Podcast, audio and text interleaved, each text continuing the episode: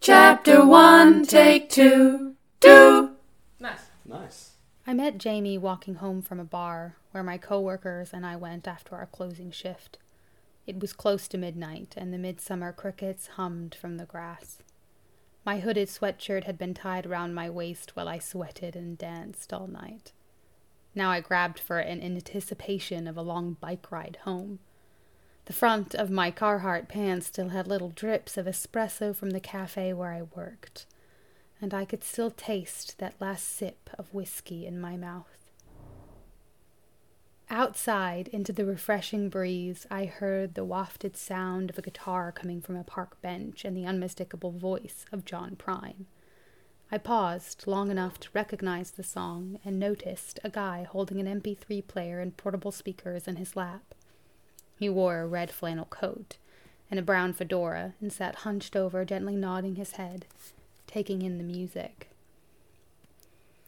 Without thinking, I sat down next to him. The warmth of the whiskey stirred in my chest. Hi, I said. Hi, he said, and smiled at me. We sat like that for a while, listening to his favorite songs, breathing in the night air of the, on the banks of Port Townsend's downtown strip. Brick Victorian buildings towered above the waves lapping against the docks. When I stood up to leave, in the excitement of meeting a new boy, I scrawled my phone number across a page of my journal and then ripped it out. You want to go out sometime? I asked, handing him the page. He looked up at me, then glanced toward the sound of laughter as people stumbled out of sirens. He took the slip of paper from my hand, looked at me, and nodded. Thank you for reading that, Brianna. You're welcome, Matty. Don't do this. Why? Because it's not it's not how the podcast works. Who says? Uh, I demand. are we offending anybody? I don't know. I create podcast. I do what I want. I feel like we sound a bit like Groot, Steve Carell. Like Oh yes, his accent that doesn't belong anywhere. despicable me. Yes. Yes, well, I I don't know what this accent is. It's sort of like Count Dracula, but like from Elmo, but also like It's not anything. the TikTok lady, but also nothing. Okay, okay. Uh, kia ora, everyone. Welcome to an- Chapter one, take two. chapter one, take two. Uh, a podcast where we read a book, watch a film, and discuss the adaptation. Except this week we are not discussing film. No, this is a special beginning of a miniseries, which is appropriate because the Netflix is also a miniseries. This is a special podcast miniseries. Well, it is still chapter one, take two, but this time mo- uh, TV show. well, it's Netflix show. The first, it's very special. Can we still use TV show if not on TV? I mean, it played on television. Set, I mean, but not people TV. will s- not. I mean, I feel like you're the only one who would be pedantic about saying TV show. I don't think it's a problem. Okay.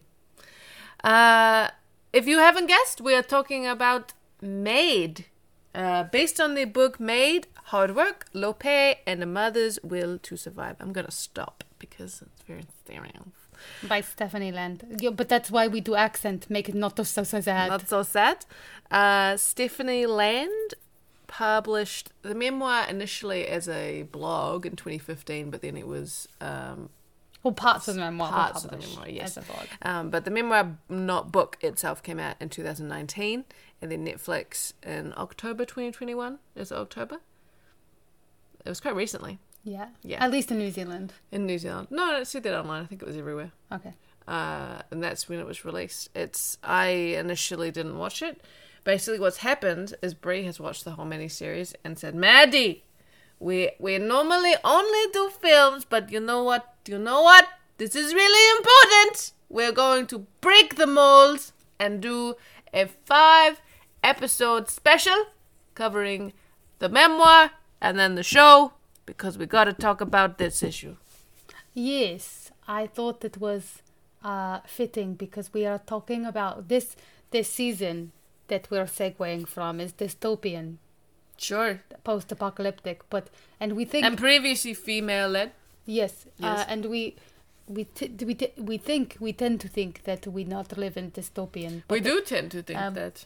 America sometimes feel like dystopia. Well, America is a funny place, right? You either uh, it's a place of extremes. I think you are either the wealthiest or the for a first for a first world country or the poorest. There are still many many many people in the world who are much poorer than the poorest Americans. But this we're going to focus on This uh, problem, this particular issue. this problem at the moment. I really loved the line um, from episode one that's like, so I need to have a job to prove that I need daycare to get a job.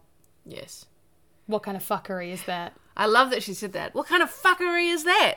And the uh, social worker, I believe they would be called Jodie, who's played by Amy Reid, um, doesn't even have any, like, she's not offended. She doesn't have anything to say. She's like, yeah.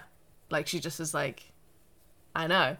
And she helps her out a couple times. She gives her Yolanda's contact for the cleaning service. Yes. Um, so we meet. So let's, yeah, let's summarize the TV show because the book goes in a different order. They're very different. yeah. They're very different already. So So, we- we... have both read the entire novel, sorry, the entire memoir, and we're doing two uh, Episodes per, episode. per episode, yeah. Yeah, so two TV, two Netflix episodes per podcast episode. There's- So we just watched just now the first two episodes. Bree's already seen them. I haven't seen them before. Yeah.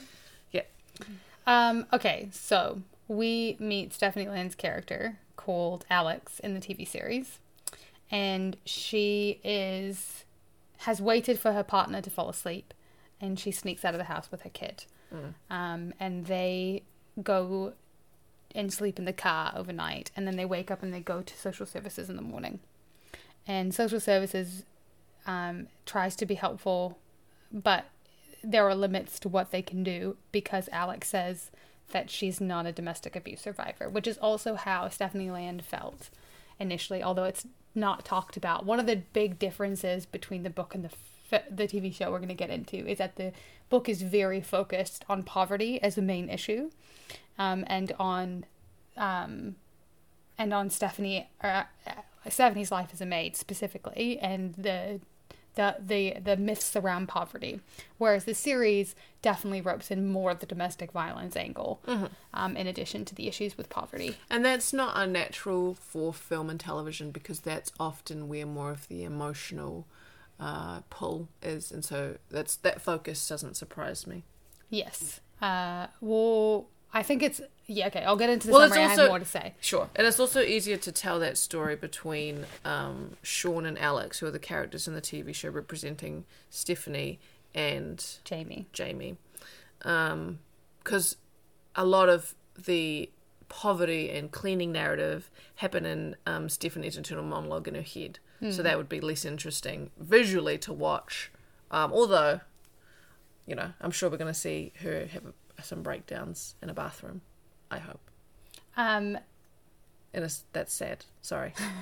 So what happens is um, the the social services person refers her to um, a job interview with Yolanda. Yolanda at it's classic clean in the book and it's value maids in the series, um, and um, she goes to the job interview. But first, she has to drop off her mom, her kid, Maddie. Uh, Mia in the- Maddie! Mia in the book, Maddie in the in the Maddie TV spelled show. correctly as well. M A D D Y. Yeah. That's the best way to spell Maddie, just in case you were wondering. Um, and we find out that um, Alex's mother is flighty. Yes, we don't.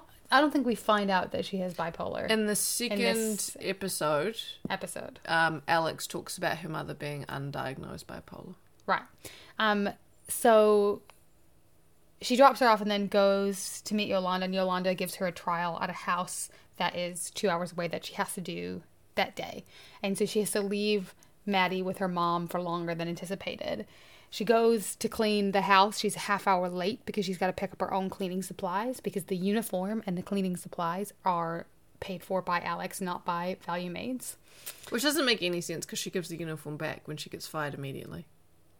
So she should get to keep the uniform and she's paid for it. America! Fuck yeah! Um, Sorry. Um, So- yeah, she goes to Regina's house, who's played by Anika Rose, who isn't a character uh, in the book, really. No, not really. Um, I have a theory of who she is, like an amalgamation of. Sure. Um, and Anika's really rude. Anika, Regina's character is really rude. Assumes you um, that Alex is um, illiterate.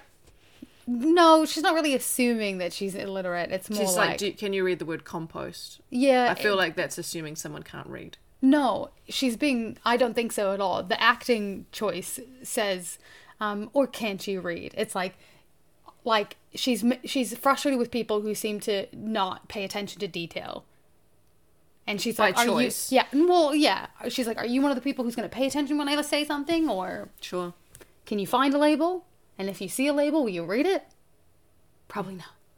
Um, and then she tells Alex to throw away everything in the fridge, and we have this horrible scene where Alex throws away so much fresh food. The- food. and food that they've made intentionally look very beautiful. What I hope is Yeah. happening because she's putting all this produce into a bag, and what I hope is happening is it's a clean bag, and they just as soon as that scene is shot, um, the food is eaten or like it's not Aw. it's not wasted. Oh, yeah, I'm not sure. If I think about it actually being wasted, I get very upset. Hmm. um, But we do waste over a third of the food produced globally every year, so yes, There's enough food to feed everyone in the world. We just don't uh, do it. um, we'll get into in a different Yeah, okay. thing. All right. Um, and uh, she leaves uh, to go back to her mother's house to Yeah. pick up Maddie, and Maddie isn't there because um, her mom got bored or tired or whatever, and so called Sean, the abusive partner, to pick her up. Yeah. And so now um, she Alex has to go to Sean's house and pick up Maddie. And she does, and we find out that the inciting incident um, that encouraged Alex to leave was that Sean threw a glass bowl at the wall and it shattered, and some of the glass ended up in Maddie's hair. Yeah.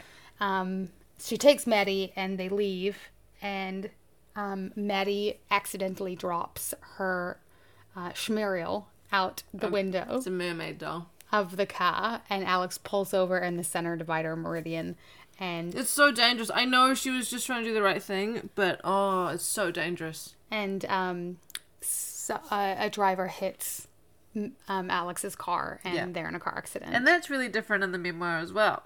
Like the whole the accident really happened, and that's fucking terrifying because obviously, uh, Mia Amelia, who's Steph- the name of Stephanie's daughter, um, was in the car yeah, in real Oh, life. And I also forgot to say that Yolanda called in between this and said, um, You have to go back to Regina's house cause Regina complained that you didn't do it properly. "Yeah, there are streaks on the outdoor furniture." Yeah.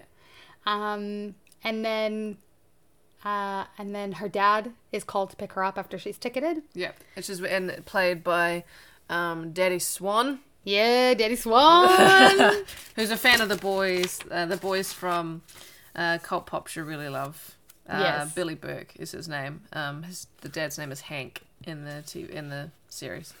um, and he drops her off at the ferry station after he explains that no, he can't take her in because Because it's, it's, a school late and night. It's a school night. For fuck's sake! Um, if and that's the end of ep- episode one. yeah, it's- Okay, carrying on, carrying on. Let's And- just get through this. Let's just and- get through this. Yeah, at the end of episode one, um, Alex and Maddie sleep at the ferry terminal Yeah. overnight.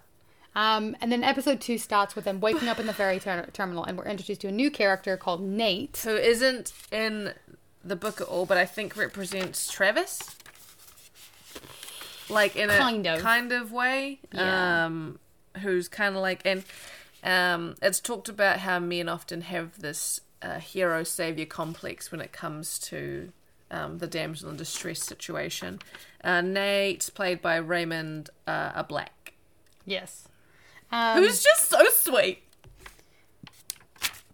Well, here's Yeah. what, here's what I really liked, right? okay? Because- Hold on. no, what? Because let, let us do the summary, and then we'll talk about Fine, it. I'll do the summary. He takes them to after insisting and insisting, and Alex keeps saying no. You think you can do it faster than me? Yes, Okay. He takes them to a Starbucks um, and feeds them and then drops them off at the cleaning service where Alex gets fired and Yolanda's like, bring back your drop off your uniform and blah, blah, blah, blah, blah. And then we see Alex go back to the social worker and she's like, so, no? No, she gets phone. She gets a phone call first. She, oh, fuck me. Yeah, she gets a horrific phone call uh, saying that Sean's got a lawyer and they're- he's fighting for custody, Yes, which is awful. which is what drives her back to the social services. Right, right, right, right, right. And then she goes to social services, and Jody is like, "Where are you going to sleep? Like, there's some rooms at the domestic violence shelter." You're going just as slow as I was. No, I'm Yeah. talking faster. Okay, and then, and then Jody's like, "You need to admit that you're a DV candidate, you're a domestic violence candidate." And then she goes to the domestic violence shelter with Maddie, and it's really difficult. She's having a hard time, and she meets Denise. Denise, who is wonderful. Yep, and is played by B.J. Harrison, Denise, and we also meet Rose. Danielle. No, not Rose. Danielle is her friend. Danielle's the friend. Danielle. Denise is the social uh, the um sh- shelter worker Yes. or coordinator who's um and danielle is i love the character and it's made played by amy uh I can't remember her handwriting sorry cavero cavero i think is right Um, and Danielle kind of helps her get settled in because Maddie is screaming. She gives um, Alex some toys. And then helps a massive bag of of My Little Pony. my little ponies and they're put all around the flat and it's so cute but also really sca- terrifying Yeah. so it's like a lot of little ponies Um, and then Danielle um, offer or, like helps her pick out an outfit for court the next day. Yeah. She goes to court and loses yes um, custody for a week, and Yeah. she has a week to get her her plan coordinated to find a Yeah. job and figure out how she's going to support Maddie. Yeah. She goes back to the DV shelter, and Danielle helps her get over the depressive slump that she's in by helping her get angry at Regina because Regina stiffed. The reason she gets fired is because Regina didn't pay because um, Alex never came back to fix the street Yeah. furniture. And so Danielle and Alex go back to Regina's house they kidnap her dog, and they kidnap her dog, which is so funny. Yes. Um, and they pretend to be a lesbian couple. which is great. And then uh, Alex calls Regina and is like, I found your dog. And then Al- Alex actually stands up for herself. But then we also see Danielle getting a call from her abusive partner. And the next morning, Alex noticed that Danielle is gone. And then we get this beautiful fact from Denise talking about how it takes seven attempts for, On average. on average for um, domestic abuse survivors to actually leave their abusive partner, which Okay. I didn't know. I actually did. And then um and then she gets her phone Yes. um and she checks She gets like a message from Yolanda. yeah. Yeah. Um Sorry, she gets her phone. She leaves the the DV shelter. I, I realized I forgot something, so that's why I paused. She gets her phone. She leaves the DV shelter. She checks the message and finds out she gets paid. And Yeah. she's really happy about it. And then She it- does this cute little giggle. Yeah.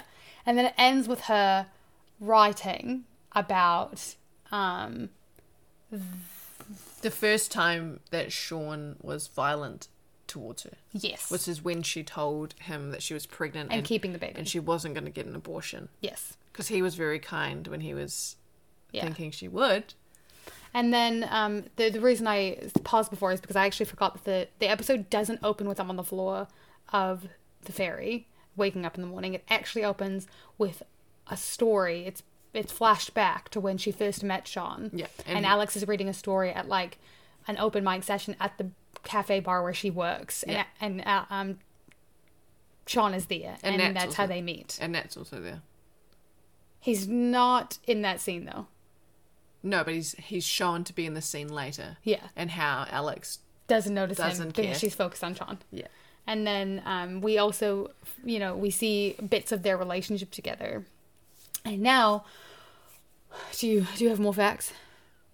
Oh, um, Margaret Qualley plays Alex or Stunning Stephanie. actress. Um, and I didn't realize Stephanie Land actually narrated the audiobook, which is like what I listened to as well.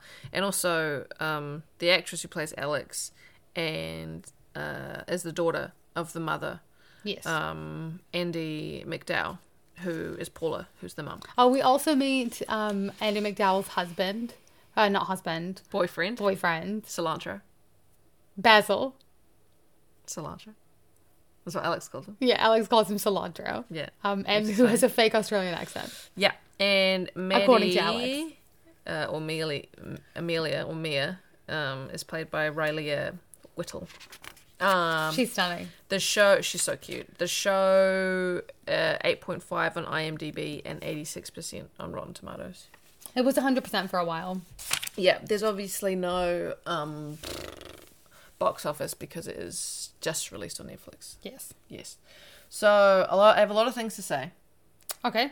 Uh, I do too. So far, Differences? so there are so many differences. So it's kind of hard to talk about the differences between the memoir and the TV show Because everything happens out of order. yeah, everything happens out of order. So the car crash is actually much later, and I see why they did this. Like they definitely trimmed down the amount of characters in the show, um, which is kind of necessary. And because like basically in the memoir, um, the dad isn't really there. Like he helps out a little bit when um, But he's also a jerk. he's a jerk totally um he helps out a little bit with uh i'm not sure if i should say stephanie or alex If you're talking about the memoirs day, Stephanie, if you're talking about the TV show, say Alex. okay so when stephanie first moves out of jamie's place she Yeah. lives with her dad for a little bit but then he um i don't want to if i say stuff in the memoir i'm kind of giving stuff away that hasn't happened in the book in the sh- show yet but i know it's going to happen You don't know what happens between um, uh, Alex and her dad in the m- movie, in the TV show. No. So we actually find out that one night uh, the dad gets drunk and he's kind of crying in the um, spa. And the next morning um, we see that his his wife is, said that he was going to leave him and she's got bruises on his arm. So we actually realize that she's being abused as well. Um, and that's when Stephanie leaves there as well. So she n- now has another place where she can't stay. And the dad is so fucking cowardly and can't deal with his own shit that he badmouths Stephanie to e- all of their family members so and says that she made the whole thing up with Jamie and she's not being abused and blah blah blah blah blah and that's just so fucked up. It's so fucked up. And it, it just made me so sad. And but in the the first introduction we get to him in the TV show is when he picks um, Alex up from the car crash, which actually, tra- no, a random guy she's dating does. It's not Travis, but he lets her borrow. I thought her the car. granddad picked her up. Doesn't the grandpa pick her up? And he. Oh yeah, and then she calls her date later. Yeah. They tell her what happened. That's right. Yeah, the uh, yeah, that's right. Yeah. You talk about your thoughts and feelings. Okay. So, what I think is done really well, Mm. um, she does stay in a domestic abuse shelter. That that does happen. Um, she does work with social services to get on different housing, and they talk a little bit about um, the difficulty with um, getting getting the different uh, assistances, welfare assistances. In Didn't the she States. say she was on nine, seven? seven? seven different kinds of um, welfare assistance. And Yeah. like Stephanie Land has said, she couldn't believe how difficult it was to prove that she was poor Yeah. um, and how many hoops she had to jump through. Absolutely. And that was assistance so that she could eat for food, and there was um, one for childcare so that she could work and leave um, Mia um, at a daycare, which wasn't very good. Um, there was one for she works housing. for yeah. She works for what? Sorry, carry on. The one for hou- I'm not going to be able to remember them all. So One for there's housing. one for university. There's food stamps. Yeah. There is WIC checks for nutritional supplements. There is an electricity grant um, for uh, electricity, heat, gas, stuff like that. Um, It's fine. We don't have to listen. to them. housing, We'll put. daycare, You know, there. Medicaid. Medicaid. Yeah. Nailed it. Nice. Um, we'll put a link to Stephanie Land's website in the details of this po- this in every of the podcast episodes that we do. There's lots of further links on there Yeah. as well. I Yeah. read quite a few of the articles published about the series. Um, Yeah. I didn't read. There was a link that I saw about how Stephanie wrote about um, how now she has hired a maid recently. Did you see that? I haven't, but definitely we should check that out. Considering she said she would never Well, hire that's, one. and that's that's what it said. She's like, I always said I would never hire one, but she said I was just, I had like I was just running out of time. yeah, Um, and so I, I didn't. I sorry, I thought you saw that and read that, but um, No, we I should read- read... it and we'll talk about it on the next episode. quite a number of articles though. Yeah, Um, yeah, w- I think we'll get into that later. Um, sorry, I just knocked something. Okay, so What's love got to do? Got to do with it? Sorry. so I guess the way that I think that we should go about this is let's talk about um, things that they did do well. So even though the car scene happens way further in the book, it's really accurate. It's very accurate. she literally. apart from who picks her up, the way that it, even the conversation that she has with the police officer, Yeah. The ticket is he's- more in the TV show. it is more in the TV show. Yeah. Uh, but it's also set at a different time, and I think the ticket would be more today Yeah. I really like as well. because it's been modernized. It, Oh. um, cell phones are today's technology. Yeah, but the book was set a while ago. Early 2000s. Yeah. Um, I really like the way the show has the running total of her money pop up on the screen. Yes. Like really like that because I Brie and I talked about this because um, I grew up um, privileged and so I didn't have that mentality around money. Um, but Brie shared that she had that exact way of thinking going through the grocery store and calculating how much things cost. And it's been it was really helpful for us when um, we first were dating and married because we didn't have a lot of money. But um, it was really hard for me to learn to like I I don't know I used to be so We used I- to I argue about silly things like Well, I I, used to- wanted to get off brand peanut butter and you wanted to get pigs. Yeah, I used to just be so um, un like lack compassion Yeah. about the whole thing because I I didn't un- because and Stephanie talks about this right. She talks about how she had this faith that things would work out all right because she grew up um, middle class white privileged and so she believed that the future would be better because she had already lived in a different because it was almost like she felt like she was in a different reality Yeah. living um, below the poverty line But then as she gets deeper into it, like as it takes her longer and longer to climb back out, she also talks about that feeling like every time something good is happening, she's waiting for the, I the know. floor to fall out from I know. underneath her. And And I- I, and I 100%, yeah I, anytime anything good happened to me growing up, and then also um, meeting you and stuff, I was always waiting for things to fall apart. Absolutely. I and I could really relate to what she was talking about. And so for you and I to come from t- such different perspectives, like um, obviously we we've talked a lot about this kind of stuff now, so we have a, a much greater understanding, and our relationship is better for it. Um, but it was I knew exactly what she was talking about. Like even when you and I were struggling, I'd be like, no, but it is going to be fine because it it has been fine previously, and it will be fine again. Yeah. And you were just like, you how do you have this blind faith and it's not religious at all. That's I'm a uh, an atheist, but it, I definitely because my like it's your brain is literally. uh Sorry, that noise distracted me. It's like it's it's almost like the connections in your brain are different when you're raised and like I would say the connections in your brain are absolutely different if you're raised in poverty versus middle class. Yeah. And I just I find that so fascinating because we don't we don't talk about that. We don't talk about um like we talk about systemic poverty and like systemic racism and that kind of thing, but it literally changes who you are as a person. And I I, I just find that that's so interesting that we just don't talk about it Yeah. and then it's like the world is designed for this particular type of person and if you don't meet all those things how could you possibly ever succeed Yeah. and that's what stephanie talks about a lot and she, i think she p- talks about in the book 48 million americans live below the poverty line Hmm. or something every year that's that's new zealand's population is 5 million people Well, I mean, the United States is a bigger country. no i know but I mean, you would need but- to compare it but- to a comparable state. More. absolutely but i'm just saying it's a really for me So, what are, what's the poverty line in New Zealand? what is the poverty line how many people are What's the per- what- what's the relative percentage? i'll look it up Um, basically, the car accident for me is the only really standout thing that's very similar, except for that, like, she leaves an abusive partner, he lives in a trailer, um, she becomes a maid. Like, it's it's very framework in terms of what is taken from the book. Yeah, the story is much more. structured fleshed out. in the TV show. And So in the end, uh, the year that ended in June 2020, about one in seven New Zealand children, so 157,000, uh, lived in a household with less than 50% of the median equalised. how many? How many? 157,000 children. Okay, but how many adults? Like how many family units? Oh. Uh, I don't know. okay. I think we'll do the how we rate. New Zealand doesn't have an official poverty line. Okay.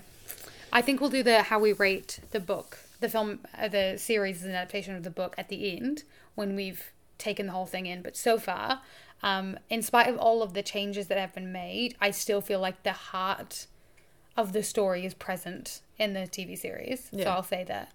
Um, a, a lot of liberties have been taken. However, um, Stephanie Land was um, met with 10 different production companies in trying to sell, uh, decide who to sell the rights um, of Mage. Were they all Two. offering or was she hunting it out? They were all offering.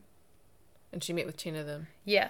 And she settled on this one with um, Netflix. Netflix and mm, mhm, who produced it? Margot Robbie. Um, Margot Robbie's vision because more of the other production companies wanted to do a film um, that very closely resembled the book, and Stephanie didn't want that because it felt too personal. Um, she didn't want that attention. She wanted somebody to take liberties with it. And she has said that it is a visual representation, a stunning visual representation of what it is like to be struggling so hard in poverty. Mm. Um, so I think that's really interesting that she she wanted it to be changed. Um, That is really interesting, but it- you're absolutely right where it is incredibly personal. Sorry, it says 93% on Rotten Tomatoes. The cre- it's created by Molly Smith uh, Metzler. who wrote four of the episodes, Right. and then I think a team wrote the rest. of What them. was Margot Robbie involved with? she's the producer? Ah, Her production company helped produce it.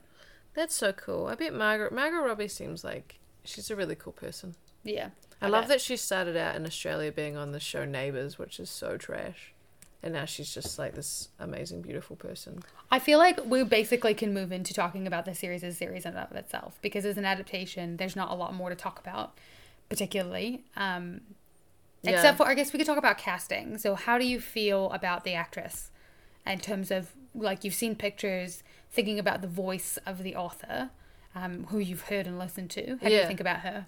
in in in the most respectful way, um, the actress is prettier than Stephanie, which is fine because that's she's an actress. That's her job to be beautiful, even when she's dishevelled.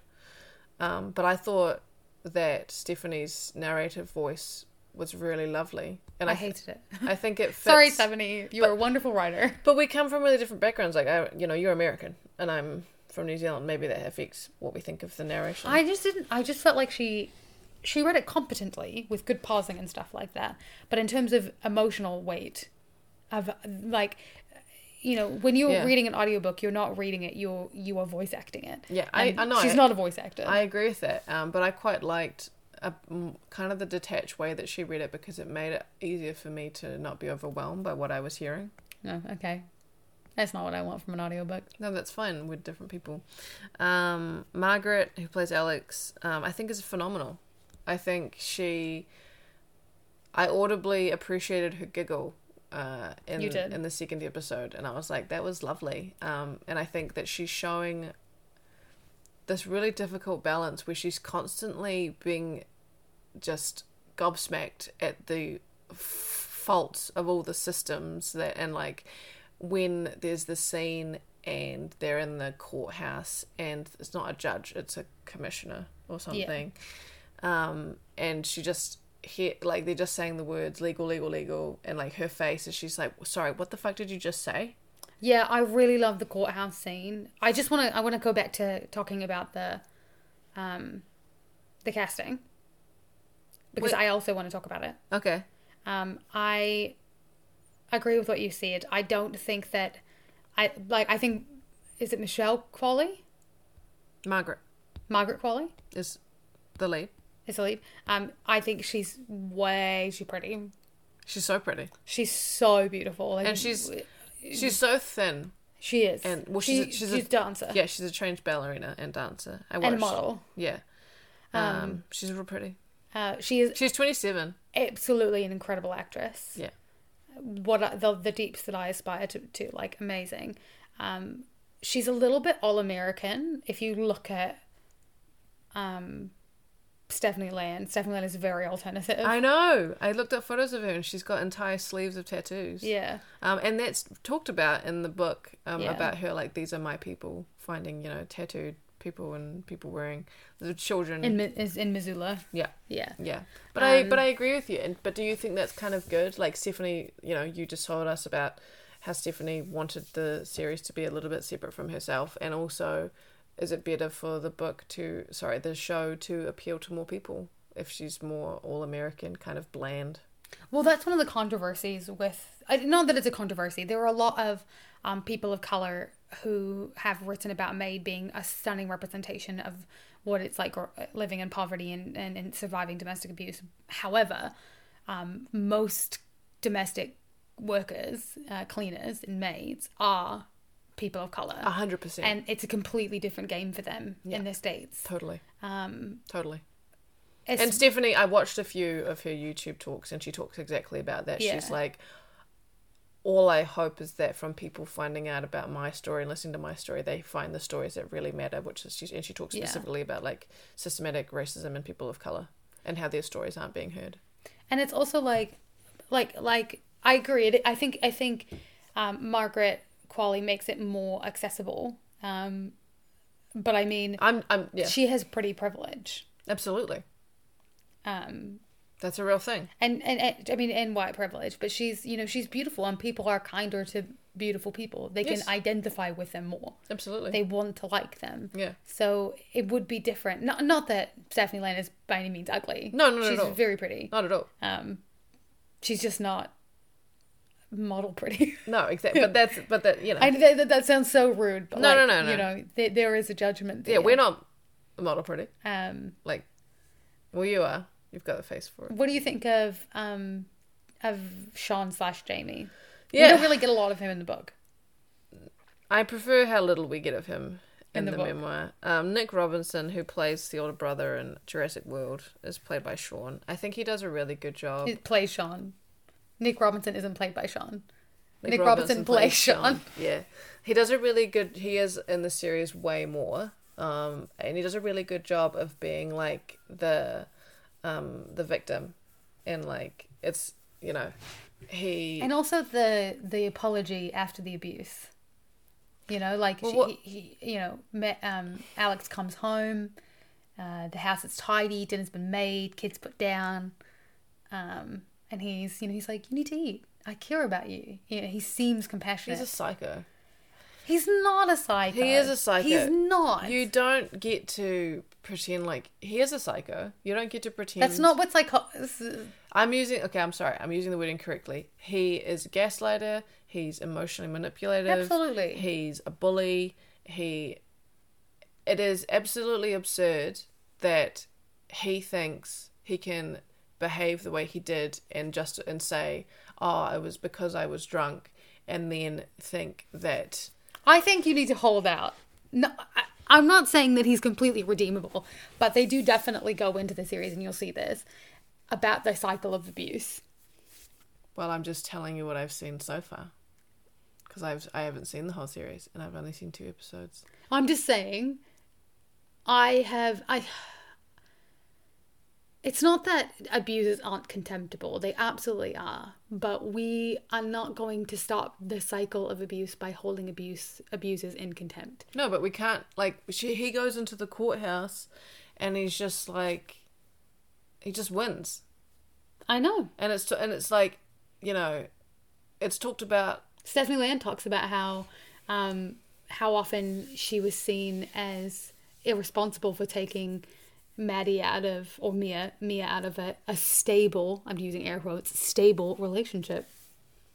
Yeah, exactly, and it's like the men are like, often, if not always, um, favored in like this court system. It's like a mother has to justify why she gets to see her child, but it's like you know, s- um, Stephanie was talking about how a man, um, he she heard a, she's heard a judge say like, I don't care if the child sleeps on a concrete floor, the father will have visiting rights for his child, but it's like a mother has to have done everything possible to get like I just it's so fucked. It's very complicated. I I I, It's under- fucked. It's fucked, Brianna. I understand the contempt that you hold for Um, Men! for Sean's character, uh, but I do Totally. think the actor does a wonderful job. I particularly enjoy. Um, I I wrote down. Um, Sean's tone of voice, the actor's tone of voice, when he's like, "How are you gonna work? Who's gonna watch Maddie?" You know, um, I I I feel like Who's gonna watch me, Brie? the choices that he made were really strong and interesting. Yeah. Um, and one of the differences we didn't talk about is that the mum uh, is in Europe in the book. Oh, it's a completely different character. So her mum is married um, to a younger man, and she lives in Europe. But We only get to visit her once. She she visits once in the memoir, and the whole interaction is horrific. We're going And to talk about that later on another episode, though. well, I haven't seen it, uh, but yeah, and she's not really part of it. Whereas um, she has a much bigger role in the TV series. It's been really interesting to me reading the book because I knew already that some things had been changed significantly. And so many of the events that happened in the show that I was like, surely that didn't happen in real life were the things that were real. And so many of the things that seemed very realistic are the things that were drawn from other places. Mm. So I was just like, that, that could, like the car accident, I was like, no. Her life is not falling apart and then gets in a car accident. That, no, That's no. exa- that's exactly when things like that would happen. Yeah. Um I know it is and I should have known that as well because I definitely experienced things like that growing up where you know we were already struggling and then we lost the car and um Yeah. and tickets and stuff like that like I just don't understand. Like, in my job, I have a certain um, power. I have a certain level of discretion and power that I can um, use to make my decisions. And if you are a police officer, I would be highly suspicious that they do not have the same thing. And it just seems so weird to me that that seems like the appropriate time to give someone a ticket. Is when like their child is nearly killed in a car crash, and they're obviously not the wealthiest of people just just from this the car that they drive, and you're like, yeah, this is the time to give a ticket. well there's a lot of contempt held for people in poverty. Yeah, fuck, fuck, fuck that. Like, Like look at the interaction when she was parked we when it's not clear where she's parked, maybe at a beach or something. Um, and she's sleeping with Maddie in the car, and the police officer shows up and he's like, You can't sleep here. And she's like, okay, yeah, okay. And he's like, you have to leave. She's like, yeah, I get it. Now it's like, yeah, can't you just w- give her a have second? you, have you, w- why are you not asking the question? Are you okay? Yeah. Why are you sleeping in your car with your daughter? Do you need help? yeah, Like, exactly. it, like if we're paying for police officers, I want them asking those questions, not hundred sorry, percent. you can't park on public property. Like, Yeah. uh, like who are you helping? yeah. Like, what the fuck is the point? You've kept a mother away from a safe place to sleep, you know. Um, Hey, baby. there are also two co- cleaning companies that she works for in the book before she starts doing independent contract work. Yeah. Um, and one of them is paid under the table, and that's why um, her co workers like it. But she ends up getting fired from that one for something arbitrary. But I can't remember what it was. Oh, she couldn't take a rescheduled cleaning job. That's what it was. Somebody cancelled their clean and she couldn't take the rescheduled job, wasn't it? Uh, Or I- she couldn't pick up an extra shift or something like that. And they let her go. yeah, I can't remember. Yeah. She works for the second one for quite a long time though. yeah. It's only it's called Classic Clean in the book. yeah, it's only when she gets the um, much nicer apartment does she stop working for the second service. But then Yeah. she has to start paying more money for rent because the- We'll get, yeah, we'll get into that. it's just so sad. because that sort of shows up. So I reckon, because we, we meet Regina, Regina's going to be a, re- a recurring character. I reckon Regina is a combination of the mum from the nice apartment that she eventually moves into, that Stephanie eventually moves into, and some of the other characters that were quite picky. Um, and then also that house that she does have to go up on a ferry to get access to. So it's like a combination of, of quite a few things taken from the book, but all amalgamated into one character um, Yeah, for sure. uh, that she And has the a cat's relationship with. So that's where I think, and we'll find out more about that as it goes. Yeah. Um, I want to talk about the production quality, like the, the design elements. We, you, you touched on it, but I kind of interrupted you. You said we'll come to that, but because I, wanted to talk um, about that from the beginning. So the fir- one of the first things that I really enjoy is that we see the text messages pop up on the screen in a really satisfying way. Yep. Um, and I really because what what what the text messages popping up and the money total popping up and everything like that. it's like an anxiety thing. Exactly. Yeah. Yeah. and it really reinforces all the things that she's having to juggle and like the lack of way that people are not helping her and these m- micro decisions that she has to make.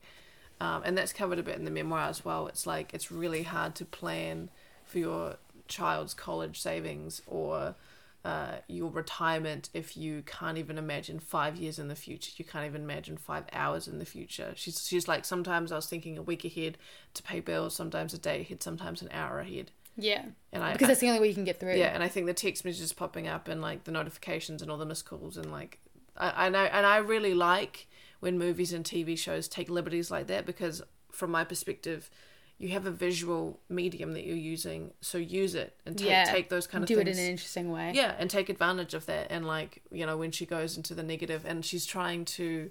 Um, buy she buys all these cleaning supplies in the first episode and then she goes to buy herself a sandwich And she can't afford it. and and it keeps and it's like a, a buzzer getting something wrong on a game show and she Yeah. picks it up and it's just like eh, and she puts it down she picks something up look at the price tag, eh, and it's like she's got two dollars left and it's just yeah and I it's And then she spends that two dollars.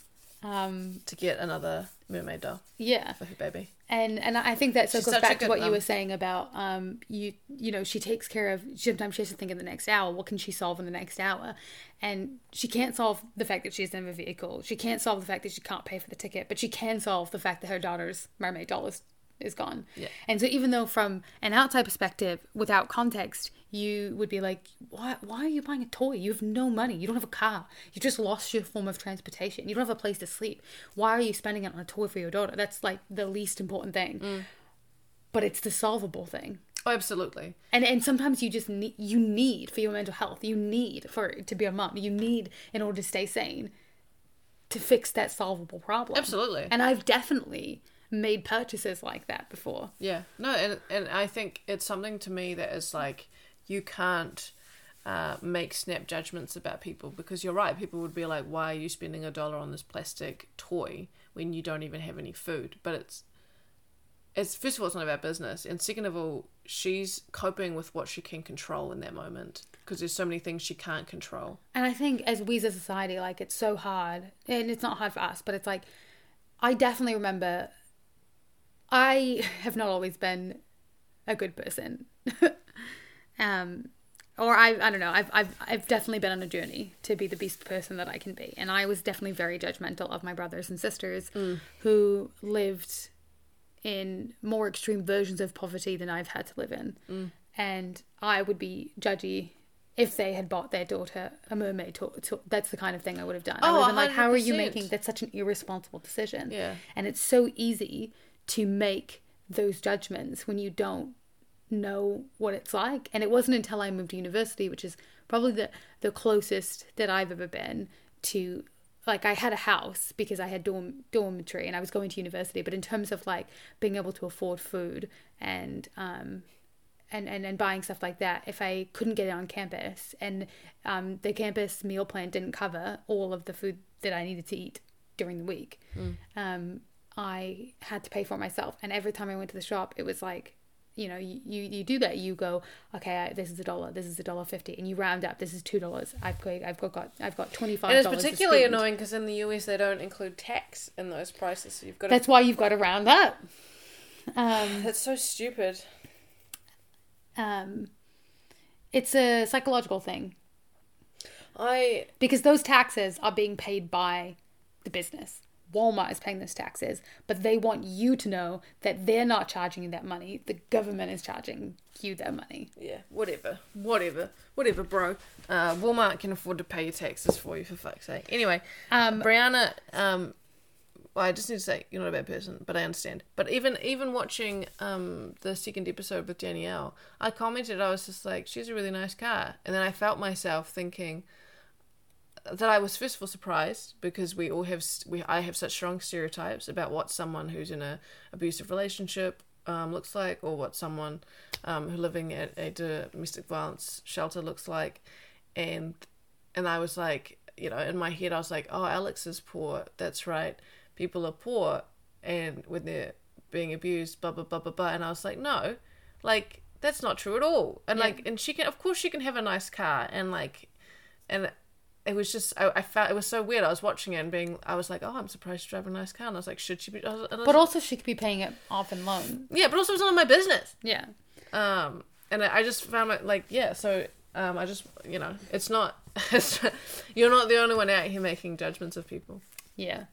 Um, another choice that you also talked about was the legalese, and um, this also happens when she initially sits down to talk to the um, the social worker. She imagines the social worker saying like, "You're a piece of white trash. You can't afford." t um, to take care of your daughter, so you need a government handout. But the social wo- worker is actually just saying, "Did you fill out the form?" Yeah. Um, and then later, But she's got all this internalized stuff. Yeah. Which is which, and that, and that's again another thing that I really like about the show. Like I, you've you've got that ability to do like a shot that shows you that like because it's real zoomed in on her face and it's this real aggressive thing, and then we see that's actually not what happened. yeah, Um.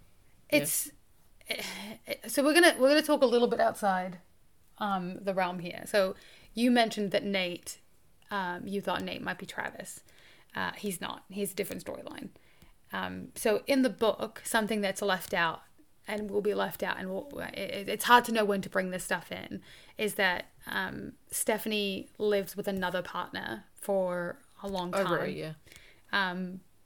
before she starts trying to live in an apartment by herself. Um, and he is Understandable. also emotionally abusive Yes. Absolutely. and controlling. Yeah, and neg- and neglects her and does not appreciate her and is selfish. Yeah. And it's All Oh, the interest- things. Yeah. It's interesting because um, Stephanie Land in real life, IRL, gets married after she moves to Missoula. She's married in 2019. Yes, but she gets married before that, and he's a physically abusive partner, and he strangles her, and she she not only takes him back, but she fights the court to allow him back into her life. Um, and it's so it's it's, really I'm interesting. Very glad that they've touched on the cycle of abuse with um, Denise and with Danielle, uh, because in the second episode we see that Dan- Danielle goes back to her partner, her abusive partner, and they talk about how many times it often takes women to leave. Do you think that was based on Stephanie's experience? Because Danielle specifically talks about strangling. Um, I'm sure because the article was published that that kind of element was taken into it. Um, so I'm sure they read other things that Stephanie wrote and was like and pulled from different different places. And I think that's one of the reasons they decided to add more domestic violence into the series. Personally, it's I mean this is pure speculation. We don't know, but um, yeah, like I think it's a really important storyline that she doesn't really touch on in the book, the cycle of abuse. And one of the things that we don't see very much for Stephanie in the book, and we don't see very much for Alex in the t- TV series, as you'll come to find out, is that there's not a lot of therapy provided, um, f- free of charge, accessible for either the abuse victims or the abusers, and the difficulties it is to access that kind of mental health because the only way to interrupt those cycles like because we all wonder why do they go back and and why um why would someone like stephanie who's already escaped an abusive relationship once go back to an abusive relation go to another abusive relationship at least two more that we know of um and one in which they're physically abusive and then fight to have them back in their life and and and the thing is is that even though she's got the money now and she's she you know i mean she stays floating just above the poverty line for several years a- after um, where the book ends and also where the series ends. Um, and and there's not enough treatment and and mental health as a as a as a healthcare as a welfare need is just not looked after very well either in New Zealand or in the US. I totally agree, and I didn't know that. Thank you for finding out all those. Like that information is is really interesting. I to wasn't me. sure when to bring it in. No, no, no. I like it. I like it. And I, what it makes me think of is so since July this year, so really recently. I want to be clear, sorry, that I'm not criticizing the fact that Stephanie went back or went to another abusive relationship. no, I was about to share a story that only affirmed Yeah. what you've been talking about.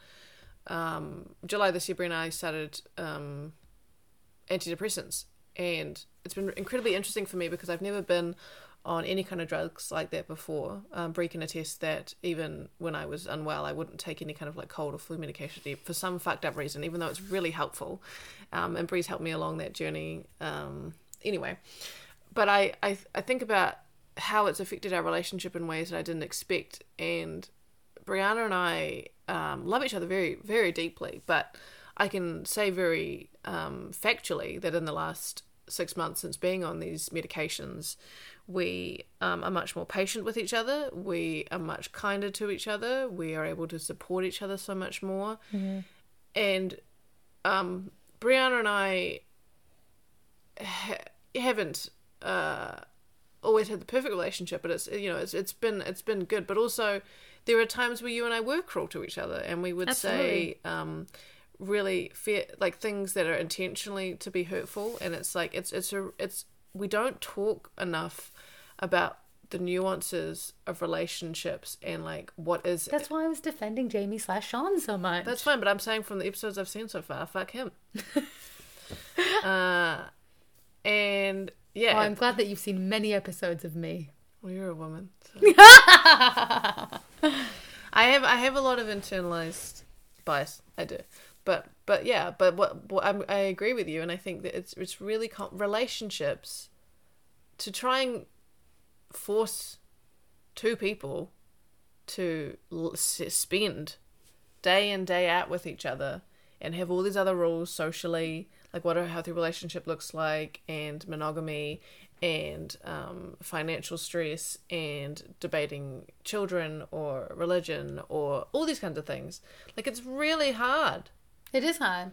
I I think that you and I are quite lucky that we're both interested in psychology. We both enjoy reading. We both enjoy listening to podcasts and stuff like that. I think that a lot of work we've done individually, but I don't think it's you know we you and I live a very comfortable middle class life, upper Totally. middle class even. totally Um, And it's a- I think that that allows us the privilege of being able to explore those things on our own.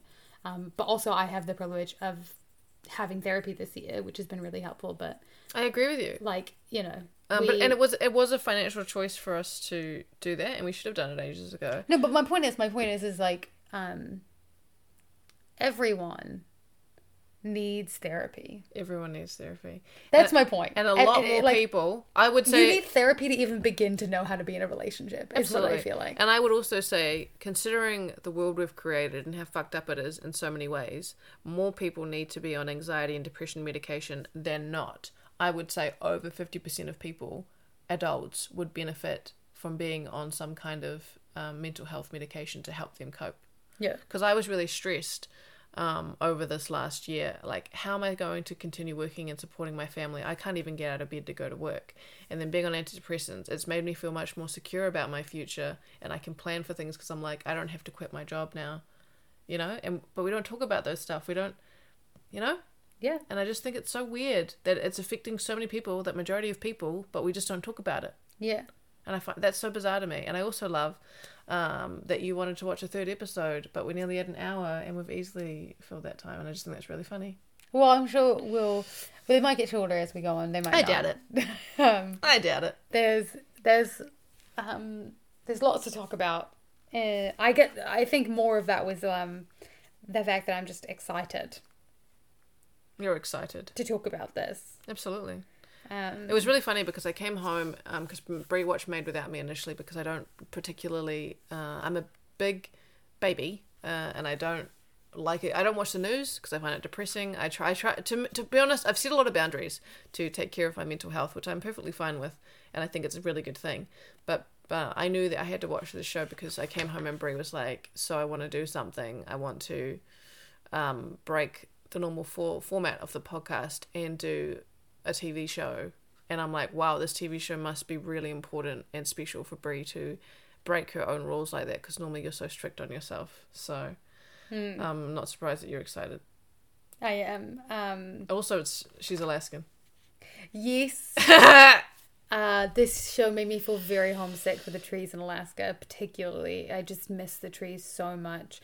And when I see, I mean, the filming has done, been done really well. When I see the filming, um, you know, I feel like I'm there. I feel like I can smell the way Alaska smells.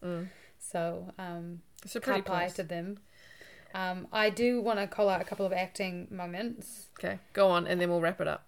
Okay. Um, th- there are so many things I like about this. I like that in the flashback when we're learning about um, the beginning of um, Alex and Sean's relationship, they mention the river runs through it because that's an important book in Stephanie Land's life. Yes, Um, and I love that that's briefly mentioned. That's just lo- a really lovely detail for them to pull out and add in there. and they show the finite nature of the relationship from the beginning. Yeah. Um, I love things like um, the Shoop song on the ra- uh, uh, Shoot, mummy! Yeah, I really love that. I that's I mean that's a reflection of something that actually happened in Stephanie Land's life. And again, it's one of those small details they pull from her life. Um, but also, I've definitely had like I've I've been a part of very young children's lives, um, kids' lives, and and they do fixate on TV shows and songs like Oh, that, and we listen to them over and over again. percent. I watched Beauty and the Beast, Aladdin, The Lion King on cassette tape on repeat and repeat and again and again. You did the same thing until Beauty and the Beast broke. Um, I also really love that Regina's dog's dog's name is Mr. Darcy. That's hilarious. um, for me, like symbolically, I feel like that fits. Be- I can't say more, but like it would be it would be a fun detail to come back to because Okay. We'll it come back to really does fit. All right. Um, and it fits for um, some weird reasons. It We'll makes come me- back to it. Yeah, okay. We just, we need to come back to that. Uh, but the acting moment that I wanted to call out is so when um, Alex's grandpa, well, her dad in the in the this show picks her up. She says he was like, "What were you thinking? Pulled over on the meridian like that? Like that's so dangerous. ha- Really reckless." And Margaret Qualley's acting in that scene, the shame that she feels, I you can definitely tell that she feels guilty for what she for the decision she's made, But also, and, but also she's angry that abandoned yeah, by the by, you know, like what she needs in that moment is not to be told like, how could you do that? yeah. she needs someone to be like, "Are you okay?" Because she's looking after Maddie, um, and this is something that doesn't come into the series, but is really prominent in the book. And that's that Stephanie Land has a mantra that's like, Um, I love you. I'm here for you. "Yeah, I love you. I'm here for you," because nobody else in her life is. Yeah. And I thought that was so fucked up, both in the book Oh. and in the TV show. I'm like, how dare you ask someone after they've nearly died in a car crash? How like, could you be How so- could you do that? Like, Yeah. that is not the time. Also, whoever you're asking that to, they already know. yeah, They already know that they fucked up and made a mistake, and they don't need your shit. They need you to take care of them. Absolutely. When I I've been in two car accidents, both of them were my fault. Um, when I was younger, I and I my I'm so happy to report my parents were both incredibly loving and so much happier about like so much more concerned about the fact that I was okay than anything else. And everyone was so loving and supportive. Um, I mean, they, they- like, but when I say they were my fault, it's like you know I didn't drive well in snow and rain. is, is what I'm saying. Like I wasn't recklessly driving, but like, Mm. um, Yeah. I've had two car crashes, and they're horrible. yeah, they are. They're They're, really scary. so terrifying. I regularly have nightmares about getting in car accidents. It's one of my greatest fears. Yeah. Is getting in a car accident. yeah. I still, I still have flashbacks to my second crash. Uh, and I just They're traumatic. I would have so much more PTSD related to my accident if people had been like, "How could you be so stupid?" Absolutely.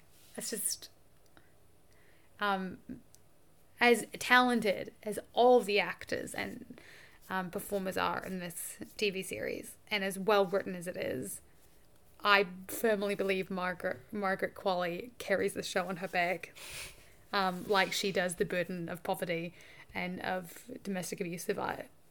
Um, um, survival. Like it's she's she's such an incredibly talented actress. I hope she wins a, a, a- an Emmy.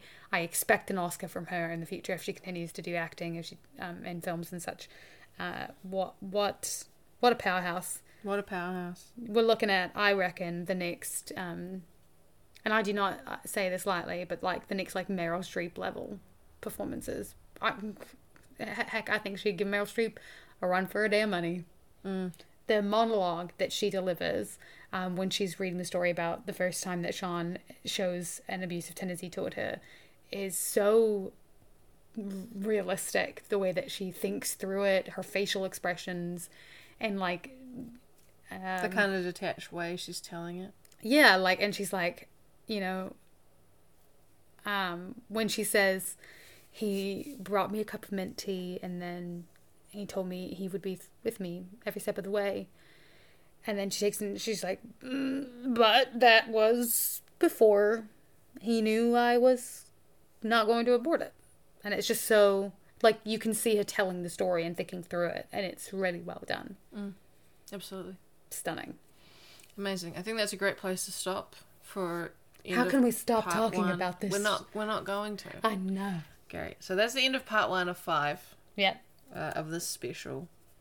Uh, yeah, check out Made on Netflix if you haven't already. But also, check def- out the memoir yeah, the memoir is really good. and she recommends other memoirs as well Yeah, um yeah, and uh, yeah, in we'll- a lot of her articles she's she's she's an um a writer with following and if you need any more endorsement roxanne gay also endorses this book yeah, and also, um, if you need support, um, please ask.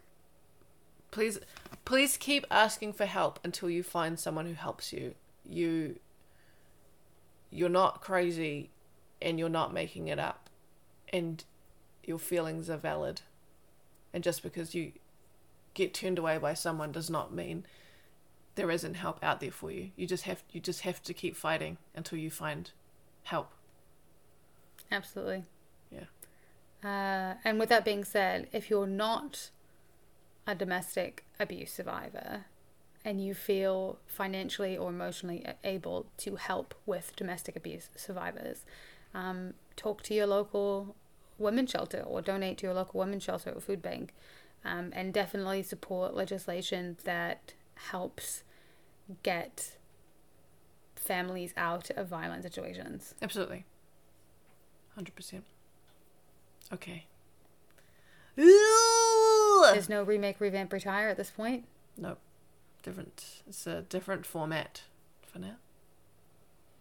Cool. Cool. Okay, sorry that um what's a um Shelly sniffs flowers that we bring inside cuz she's an indoor cat and I got a photo of her licking her lips today and it was real cute. Yes, that was very cute. There's a very cute picture of her tongue mid-air action shot. La, la, la. So good. Uh, until next week, take care of yourself and take care of your whānau, and we'll talk to you then. Yes, accent will be back. Okay, bye bye. Okay, bye bye now.